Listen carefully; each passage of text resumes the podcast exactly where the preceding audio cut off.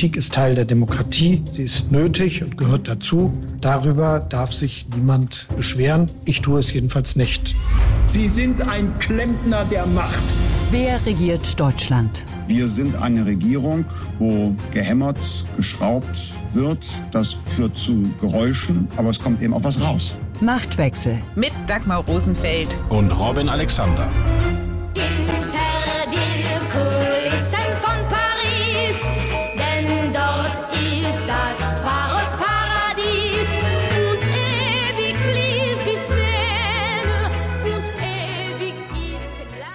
Hinter den Kulissen von Paris mag das Paradies liegen. Vor den Kulissen von Paris zeigten sich am Montagabend die unparadiesischen Zustände des deutsch-französischen Verhältnisses. Dort führte Emmanuel Macron öffentlichkeitswirksam den Bundeskanzler und dessen Haltung bei der Unterstützung der Ukraine vor. Hatte Scholz am Montag erklärt, Deutschland werde keine Taurus-Marschflugkörper an die Ukraine liefern, fabulierte Macron am Abend über Bodentruppen für Kiew. Vor den Kulissen von Paris wurde deutlich, wie weit Europa von einer gemeinsamen, eigenständigen Verteidigungspolitik entfernt ist. Europas Schwäche, Putins Stärke. Wie geht es weiter mit der Hilfe für die Ukraine? Wie passen das Kanzlernein zum Taurus und das von den Ampelparteien formulierte Ziel zusammen, die Ukraine müsse ihren Verteidigungskampf gewinnen? Und was bedeutet die Taurus-Absage für die Zusammenarbeit in der Koalition? Darüber sprechen Robin Robin und ich in dieser Folge von Machtwechsel. Außerdem blicken wir auf die Union, die von ihrer rigiden Blockadehaltung beim Wachstumschancengesetz abrückt, womöglich um ihre Chancen auf Zustimmungswachstum nicht zu schmälern. Und wir sprechen über Alice Weidel von der AfD, die für Marine Le Pen zum Pen, also Stift, gegriffen hat und einen Brief geschrieben hat. Deutsche Soldaten dürfen an keiner Stelle und an keinem Ort mit den Zielen, die dieses System erreicht, verknüpft sein. Mit diesen Worten hat Olaf Scholz am Montag begründet, warum Deutschland keine Taurus-Marschflugkörper in die Ukraine liefern wird. An keiner Stelle, an keinem Ort. Das sind die entscheidenden Worte des Kanzlers. Militärexperten sagen ja, für die Programmierung der Taurus müsse kein deutscher Soldat vor Ort in der Ukraine sein. Die Ukrainer könnten in Deutschland ausgebildet werden und dann eigenständig die Marschflugkörper vor Ort programmieren. Aber auch das schließt Scholz aus, weil er die Gefahr sieht, Deutschland könne Kriegspartei werden. Robin, wie begründet Scholz diese Gefahr? Denn das zur Verfügung stellen von Kriegsgerät und auch von nötigen Daten, die für die Programmierung des Taurus notwendig sind, ist laut Völkerrechter noch keine Kriegsbeteiligung gegeben. Na, erstmal ist bemerkenswert, dass er es überhaupt begründet, weil die Debatte geht ja schon Wochen und fast Monate und die Begründung auf jeden Fall öffentlich ist ja nie gemacht worden.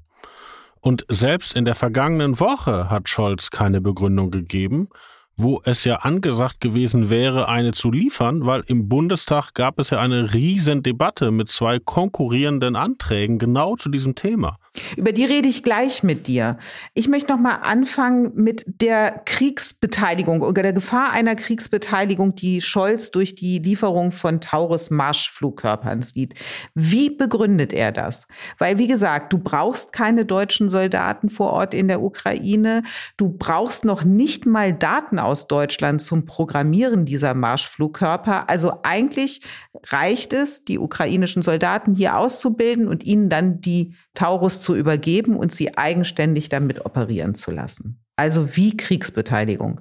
Ja, Vorsicht. Also um Scholz Position zu verstehen, der Taurus ist ja ein Marschflugkörper, der wie gesagt diese Daten braucht. Und Scholz argumentiert, dass das nicht ginge, ohne dass jemand aus der Bundeswehr sich daran beteiligt. Also entweder müssten Soldaten in die Ukraine und das tun, oder sie müssten es von Deutschland aus tun. Und Scholz sagt, das darf auf keinen Fall passieren. Und wenn man im Kanzleramt nachhört, dann wird einem erklärt, dass das Kanzleramt der Meinung ist, das würde sofort eine Debatte um ein Bundestagsmandat auslösen. Also die Bundeswehr darf ja nur tätig werden, wenn das Parlament entschieden hat und das Kanzleramt befürchtet oder gibt an zu befürchten, wenn man die Taurus liefert und sich deutsche Soldaten an der Programmierung der Geräte beteiligen, würde eine Oppositionsfraktion in Karlsruhe klagen. Und allein diese Klage in Karlsruhe würde eine öffentliche Debatte auslösen, die die Zustimmung der Bevölkerung zur Unterstützung der Ukraine zu erodieren drohte. So, das ist sozusagen die Position des Kanzleramts, nur damit die Hörer die mal gehört haben. Du hast es ja gerade angesprochen, Scholz argumentiert offenbar so, dass es die Beteiligung deutscher Soldaten braucht, sei es, wenn es allein um die Daten schon gehe. Dazu hat er auch Folgendes gesagt. Lass uns da mal reinhören. Das ist eine sehr weitreichende Waffe und das, was an Zielsteuerung von und Begleitung der Zielsteuerung von Seiten der Briten und Franzosen gemacht wird, kann in Deutschland nicht gemacht werden. Das weiß auch jeder, der sich mit diesem System auseinandergesetzt hat. So, also Scholz verweist auf die Briten und Franzosen und suggeriert mit dem, was er ja sagt, Briten und Franzosen seien mehr oder weniger direkt am Einsatz weitreichender Waffen in der Ukraine beteiligt. Dem hat die britische Regierung nun widersprochen. Der Einsatz der britischen Marschflugkörper und der Prozess der Zielauswahl sei Sache der ukrainischen Streitkräfte, so die britische Regierung. Robin, warum hat Scholz die westlichen Verbündeten überhaupt so exponiert? Und in seiner Lesart, wie er das dargestellt hat, kommt das ja, was er sagt, was Briten und Franzosen tun, quasi einer Kriegsbeteiligung gleich. Ja, das ist ein ganz springender Punkt was mich auch wirklich erstaunt hat, dass er das tut, weil die Briten haben ja eine lange Geschichte, dass sie in der Ukraine engagiert sind, auch schon vor der Invasion. Die haben ja genau das gemacht, was wir fälschlicherweise verweigert haben. Und die haben nie genau darüber gesprochen, was sie machen. Und das ist auch klug so. Und wie du sagst, wenn man der Scholz-Logik folgt, also sozusagen Taurus äh, helfen löst Kriegsbeteiligung aus, dann kann man ja nicht im nächsten Satz sagen, ähm, die Briten machen es. Weil dann, also wenn man das ganz radikal zu Ende denkt, äh, könnte nach dieser Logik Putin Großbritannien angreifen, ohne dass ein NATO-Bündnisfall ausgelöst wird, weil die Briten dann sozusagen ihrerseits zuerst in den Krieg eingestiegen werden. Also das sind alles Debatten, die kein Mensch braucht und dass sich Scholz auch so ein Dementi fängt, ist, das ist echt Hanebüchen. Wenn man bedenkt, was wirklich auf dem Spiel steht, gerade für die Ukraine oder für den ganzen Westen, ist das alles, das darf alles so überhaupt nicht passieren. Das ist gar nicht gut. Und ich meine, das ist auch eine irre Situation. Ne? Scholz sagt das da am Montag vor den Chefredakteuren der großen Zeitung bei, bei, bei der Deutschen Presseagentur. Das ist so ein Standard, das macht ein Kanzler immer einmal im Jahr, dass er zu dieser Konferenz geht. Sagt das. Und binnen Stunden hat man den Vorsitzenden des Europapolitischen Ausschusses des Bundestages und die Vorsitzende des Verteidigungsausschusses, einen Grünen und eine FDP-Politikerin, die ziemlich deutlich sagen, dass das, was der Kanzler sage, sachlich falsch ist. Ja, ich habe da einen O-Ton zu, Robin, nämlich Anton Hofreiter, auf den du gerade auch angespielt hast. Der hat im Heute-Journal dem Kanzler nicht nur mangelnde Führungsstärke vorgeworfen, sondern er hat ihn bezichtigt, die Unwahrheit in Bezug auf den Taurus zu sagen. Und das klang dann so. Ja, also die Aussage, dass wir Bundeswehrsoldaten für die Taurus brauchen, ist offensichtlich falsch. Südkorea hat 260 Taurus und braucht für ihren Einsatz auch keine Bundeswehrsoldaten. Wäre auch absurd, dass die darauf warten, bis die in Südkorea ankommen. Und das ist einfach ein Riesenproblem, weil er für alle, die sich auskennen, erkennbar die Unwahrheit sagt. Also ein Koalitionspartner wirft dem Kanzler vor, erkennbar die Unwahrheit zu sagen. Ja, und das ist nicht nur Anton Hofreiter, der ja SPD-seitig so jetzt als äh, Waffenfanatiker gebrandmarkt wird. Also mir hat ein Regierungsmitglied gesagt, was Scholz sagt, ist nicht wahr. Also das, das wird einem in der Regierung gesagt. Ne? Und das ist schon in, in dieser Angelegenheit ein, ein wirklich dramatischer Vorgang. Ich möchte versuchen, woran es, also wo zu sagen, die Wahrheit liegen könnte. Also die Theorie, dass man auf keinen Fall den Ukrainern dieses Eingeben der Zielkoordinaten erklären könnte und die dazu in der Lage zu versetzen. Das glaube ich ist tatsächlich nicht wahr, weil das Koreaner-Argument ist, ist ja stichhaltig. Also die Koreaner machen das ja auch dann im Kriegsfall. Ähm, ja, aber dann hätte man ihnen die auch in die Hand gegeben.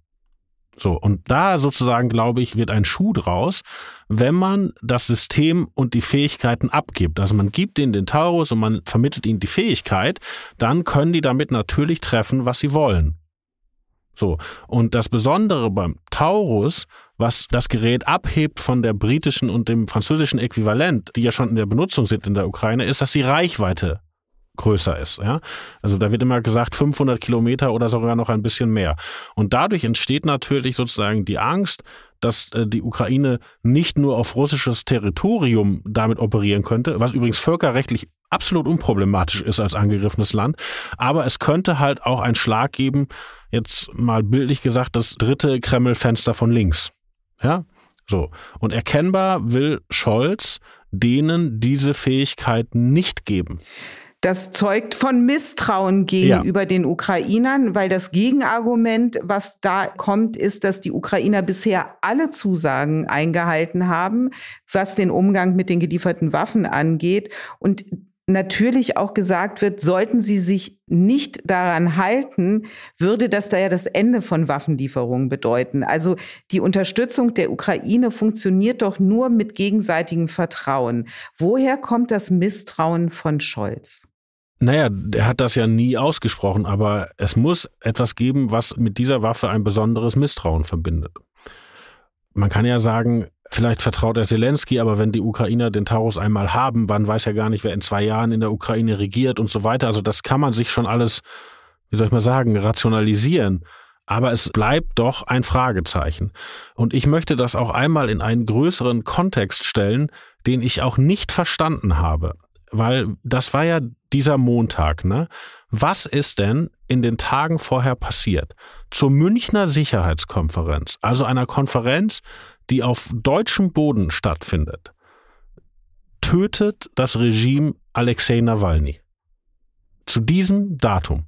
So, dann kommt heraus, also sagt das Team Nawalny und man kann in westlichen Hauptstädten dafür auch Nicken einholen, dass hinter den Kulissen verhandelt wurde über einen Austausch, nämlich dass Deutschland unter Umständen doch bereit gewesen sei, diesen Tiergartenmörder, also diesen russischen Mörder, der bei uns in der Hauptstadt einen Auslandstschetschenen umgebracht hat und der im Gefängnis sitzt, diesen Mann freizugeben, wenn im Gegenzug Alexei Nawalny freigelassen wird. Und bisher war ja die deutsche Position, dass wir so etwas nicht tun. Also dass wir uns in dieser Hinsicht nicht erpressbar machen und Putin hat diesen Fall mit dem Tiergartenmörder in diesem Tucker Carlson Interview aufgerufen. Und wenn man das sich jetzt zusammen erklärt, dann ist das, die Russen haben Nawalny ins Spiel gebracht, um mal zu sehen, ob die Deutschen von ihrem Grundsatz abgehen, eben nicht über diesen Tiergartenmörder zu verhandeln. Und als die Deutschen es getan haben, haben sie Nawalny umgebracht. So, also wir haben den Fall Nawalny zum Zeitpunkt der Sicherheitskonferenz, wir haben den Fall gerade als Deutschland Gesprächsbereitschaft zeigt in einem schwierigen Punkt demonstrativ der Mord. Und wir haben auch noch den Fall, dass unsere Außenministerin in der Ukraine von einer russischen Drohne verfolgt wird. So, also man hat sozusagen drei dicke Zeichen der Verachtung von Russland. Und zwar in diesem Fall nicht nur gegenüber der Ukraine, sondern gegenüber uns, gegenüber Deutschland. So. Und in diese Gesamtsituation dann ein Signal zu setzen, ich lege mich fest, ich erkläre, warum ich diese eine Waffe der Ukraine nicht gebe. Das ist schon allein vom Zeitpunkt wirklich, wirklich kaum zu erklären. Kann man das deuten als eine Unterwerfung gegenüber Putin. Also das ist ja auch das, was Scholz von seinen Kritikern vorgeworfen wird, dass er sich der Logik von Putin ergibt. Und du hast eben gesagt, der Einsatz der Marschflugkörper auch auf russisches Territorium wäre völkerrechtlich einwandfrei. Die Frage ist ja immer, wie deutet es Putin, dem das Völkerrecht herzlich egal ist, wie wir gelernt haben.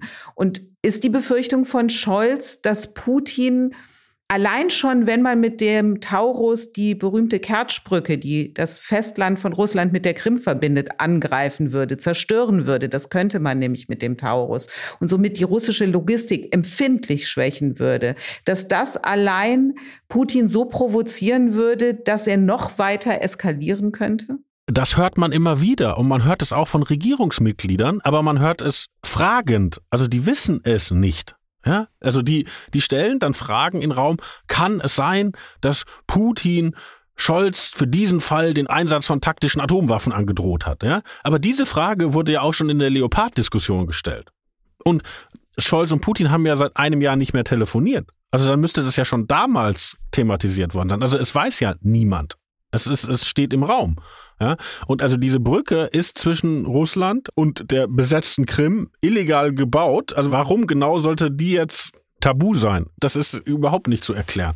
Das Schlimme ist, in diesen Fragen, das ganze Spekulationsfeld geht jetzt wieder auf. Ja? Und äh, auch wir beteiligen uns ja notgedrungen daran.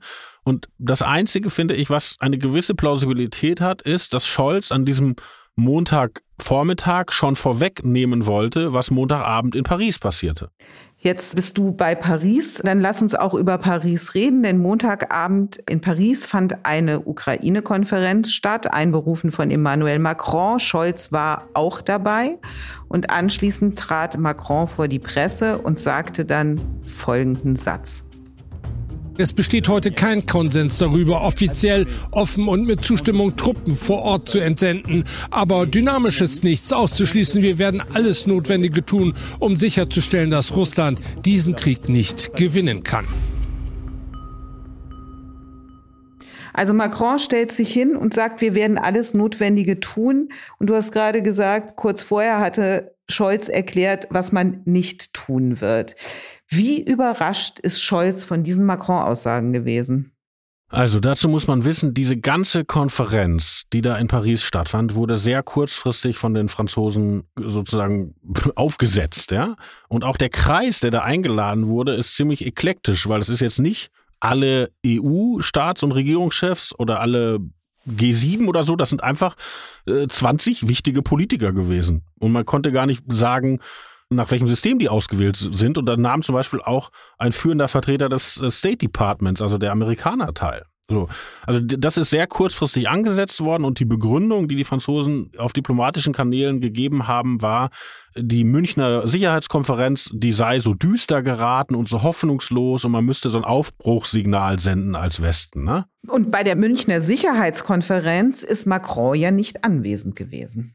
Ja, ist auch wieder so ein Ding, ne? Auf der Münchner Sicherheitskonferenz hätte man doch prima diese Sicherheitsabkommen von Deutschland und von Frankreich gemeinsam machen können mit der Ukraine. Hat aber nicht geklappt. Ne? Es gibt Gerüchte, dass sie sich um den Termin gestritten hätten, dass Macron nur am Freitag wollte, aber Scholz wollte unbedingt am Samstag reden. Ich weiß es nicht, aber dass Macron dann nicht hinfährt, und dann hinterher sagt, äh, Münchner Sicherheitskonferenz war irgendwie zu düster und wir müssen jetzt was Eigenes bei mir machen, das ist doch auch wieder nicht gut. Ja? Und es, es geht ja weiter. Also zum Beispiel Giorgia Meloni, die gerade den G7-Vorsitz hat, also die Italienerin, ist ja nach Kiew gefahren mit Frau von der Leyen und wollte dort ein G7-Signal setzen. Und da nicht alle von den G7 da waren, hat sie einen Videocall gemacht. Und Macron hat sich geweigert, in diesen Videocall zu gehen und hat eine Agrarmesse besucht, weil er auch gerade Ärger mit den Bauern hat.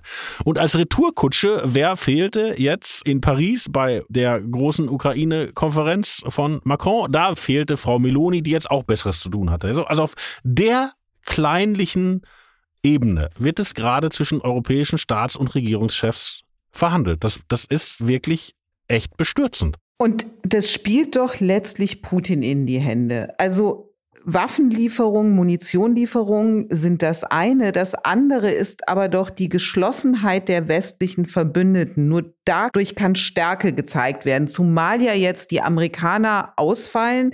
Dort ist die Ukraine-Hilfe zu einem innenpolitischen Wahlkampfthema geworden. Die Republikaner blockieren das Hilfspaket. Das heißt, Europa muss erst recht eine Lücke füllen, die die Amerikaner jetzt schon reißen und noch mehr reißen würden, wenn Trump tatsächlich gewählt wird. Und wir haben immer lange darüber geredet, was ist, wenn Europa kriegsmüde wird. Aber jetzt ist es ja so, dass Europa es nicht schafft, eine gemeinsame Strategie bei der Unterstützung zu finden. Und diese Schwäche Europas führt doch zu einer noch weiteren Stärke Putins. Ja, das Ätzende ist auch, dass es in Paris materiell eigentlich Fortschritte gab. Weil die europäische Hilfe hing ja an einer deutsch-französischen Blockade. Nämlich Olaf Scholz möchte, dass die bilateralen Hilfen, also das Geld, was Deutschland der Ukraine direkt gibt, angerechnet werden, weil er findet, dass er zu viel zahlt, also dass Deutschland zu viel zahlt. Und Emmanuel Macron hat sich auf den Standpunkt gestellt, dass die Waffen und vor allen Dingen die Munition, die von Europa gekauft werden für die Ukraine, in Europa gekauft werden sollen, weil er ja schon lange die Theorie verficht, Europa muss dringend eine europäische Rüstungsindustrie aufbauen, aber es war einfach gar nicht mehr genug Zeug da. So. Und da ist jetzt Bewegung drin, auf jeden Fall auf französischer Seite, weil Macron auf seiner Pariser Konferenz gesagt hat, dass man jetzt doch auch woanders kaufen kann. Also die Tschechen haben da segensreicherweise so eine Liste gemacht, wo man überall auf der Welt jetzt noch Munition kaufen könnte und äh, Frankreich gibt seinen Widerstand dagegen auf. Also das wäre ein echter Fortschritt gewesen, ja? der aber natürlich durch diese Kommunikation völlig überstrahlt wird, weil Macron sagt, dieses Ding, äh, was man so im Jargon immer sagt, Boots on the ground, also dass man theoretisch da auch mit Truppen reingehen könnte. Und alle anderen sagen einen Tag später nein. Genau. Also auch dieser Punkt ist ja äh, bemerkenswert. Strategische Ambiguität heißt das, was Macron da vorgehabt hat, nämlich den Gegner über mögliche Schritte immer im Ungewissen zu lassen und dazu gehört dann eben auch nichts auszuschließen. Aber mit seiner Ansage auch Bodentruppen wären möglich, hat er ja das genaue Gegenteil bewirkt. Also die NATO, die europäischen Staaten, alle haben darauf reagiert und gesagt, niemand hat die Absicht, Bodentruppen zu schicken. Naja, es gibt also sozusagen die unterschiedlichen strategischen Kulturen von Deutschland und Frankreich, die stehen sich in der Ukraine-Frage schon seit der Invasion im Weg. Also verkürzt gesagt, die Franzosen verstehen unsere Debatten gar nicht, weil wir ja über jedes Waffensystem ganz, ganz lange reden und irgendwann wird die Liste öffentlich, die die Ukraine bei uns bestellt hat und dann beschließt der Bundestag und dann wird immer vorgerechnet, wie viel wir schon haben. Und die, die Franzosen haben sozusagen die Theorie, das ist alles Quatsch, darüber soll man so wenig sprechen wie möglich. Und es käme auch gar nicht an, äh, Milliarde auf Milliarde zu türmen, sondern es käme auf schlaue und starke äh, Waffensysteme an, eben zum Beispiel diese Marshallkörper, die bei denen Scalp heißen. So, also das sind sozusagen zwei Kulturen. Aber dass das jetzt so eskaliert, das, das ist ein richtiges Geschenk für Putin. Und so eskaliert, äh, das hat dazu geführt, dass Scholz seine wöchentliche Videobotschaft, die eigentlich immer Ende der Woche kommt, am Mittwoch schon hat ausstrahlen lassen. Und Robin, was erklärt er da in dieser Videobotschaft nochmal? Ja, ich glaube, jetzt, während wir aufnehmen, hat die noch eine Sperrfrist, aber wenn Donnerstagmorgen unser Podcast gesendet wird, dann gibt es keine Sperrfrist mehr. Und da steht, deshalb lese ich vor, äh, um es klipp und klar zu sagen, als deutscher Bundeskanzler werde ich keine Soldaten unserer Bundeswehr in die Ukraine entsenden. Das gilt. Darauf können sich unsere Soldatinnen und Soldaten verlassen und darauf können sie sich verlassen. Ja, ist auch wieder so ein Ding, also eigentlich steht es gar nicht zur Debatte, ne? Ja. Also. Und da ist so ein Punkt, was die SPD ja jetzt versucht, auch mit dem Taurus-Nein des Kanzlers und was der Kanzler ja jetzt auch mit solchen Worten äh, suggeriert, ist, Scholz der quasi Friedenskanzler Ralf Stegner hat dazu via X erklärt, mit einem anderen Bundeskanzler wären wir womöglich längst Kriegspartei. Und dann zieht Stegner auch noch Parallelen vom Taurus Nein zum Nein Schröders zum Irakkrieg damals von George Bush. Also mal abgesehen davon, dass die Ukraine einen Verteidigungskrieg kämpft, weil sie angegriffen wurde und der Vergleich also mit dem Irakkrieg völlig daneben ist. Das, was Stegner hier betreibt, ist das schon die Wahlkampfstrategie der SPD. Also auf der einen Seite Scholz, der Besonnene, und auf der anderen Seite Friedrich Merz, der Unberechenbare. Ja, jetzt darf man nicht zu bösgläubig vorgehen, aber ich meine, den Verdacht kann man ja kaum niederkämpfen. Also Montag kommt diese Taurus-Kommunikation, wo wir ja gerade beschrieben haben, wie viele Fragen die aufwirft. Ja? Und dann springt sofort die SPD an mit Ralf Stegner, aber auch Herr Bovenschulte und Herr Helmich aus dem Verteidigungsausschuss und alle mit nur dieser Kanzler und oder das Wording ist ja mit einem anderen Kanzler wäre wahrscheinlich schon, ja? Also so, so. Also direkt in die Ängste der Bevölkerung, ja?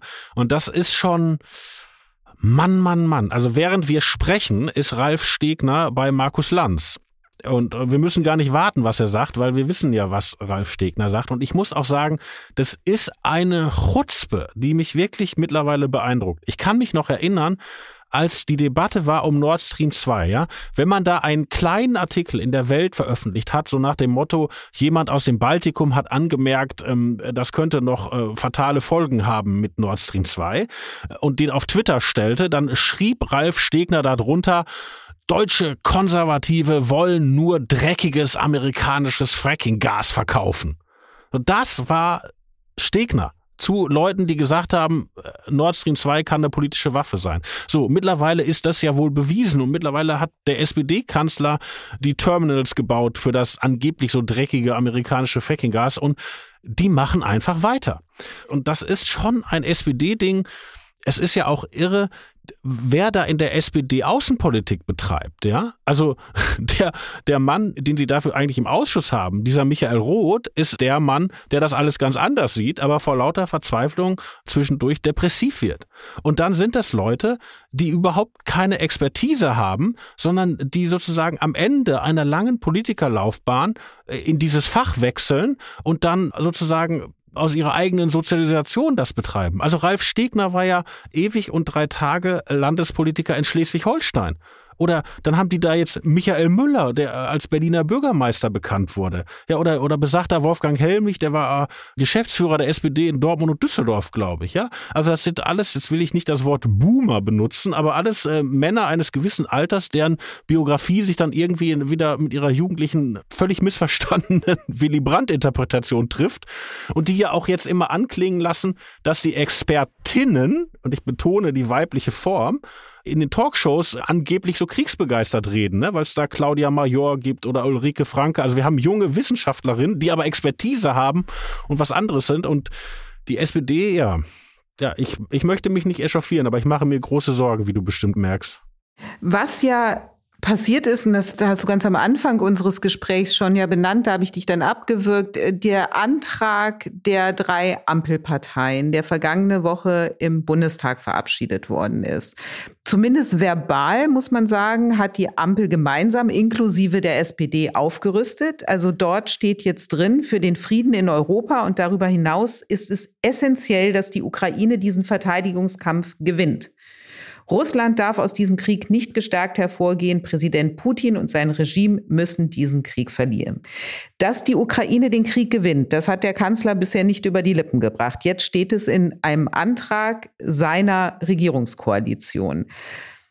Und in diesem Antrag stand ja auch, dass es zusätzlich erforderliche, weitreichende Waffensysteme für den Abwehrkampf der Ukraine geben muss. Und da sind wir wieder beim Taurus, weil viele Abgeordnete haben darunter verstanden, dass damit natürlich der Taurus gemeint ist. Jetzt wissen wir, Scholz sagt Nein dazu.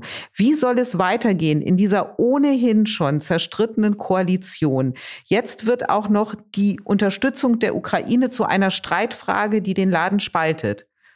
Ja, und auch das haben wir schon einmal erlebt. Und ich, ich spreche es mal ganz deutlich aus. Wenn man Linksradikale und Rechtsradikale im Bundestag abzieht, also man nimmt die demokratische Mitte, dann hat die Unterstützung der Ukraine eine Mehrheit.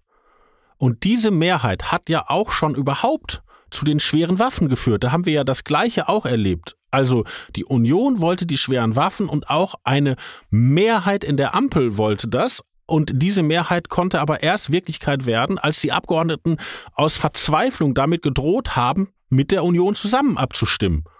Und dann hat das Kanzleramt nachgegeben und dann durfte die Ampel einen eigenen Antrag für schwere Waffen machen. Und jetzt haben wir fast das Gleiche erlebt. Also es gibt in der demokratischen Mitte, wenn man ohne Radikale von links und rechts abstimmen würde, eine Mehrheit für den Taurus.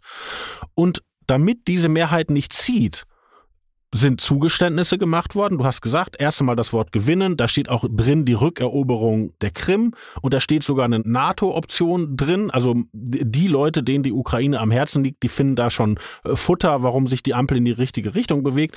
Aber wie gesagt, dann dieses weiterreichende Waffen, was natürlich ein Codewort eigentlich ist für Taurus und wo man sagen kann, wir sprechen es nicht aus, weil wir unserem Kanzler Raum für Manöver geben wollen. So kann man ja argumentieren.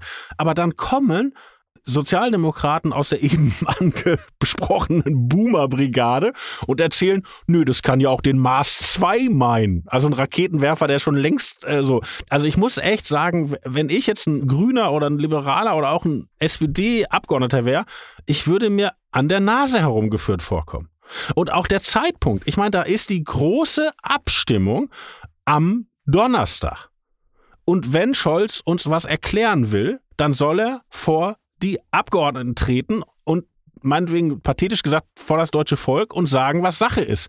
Und dann soll er nicht Montag vor die Chefredakteure bei der DPA kommen in einem Gespräch, wo vorher eigentlich als Hintergrund markiert ist und dann werden so ein paar Äußerungen aber freigegeben und also jetzt nichts gegen die Chefredakteure, aber das muss man doch im Parlament besprechen. Ja, und das ist ein Umgang auch mit dem Parlament. Mann, Mann, Mann. Die Erkenntnis der Woche.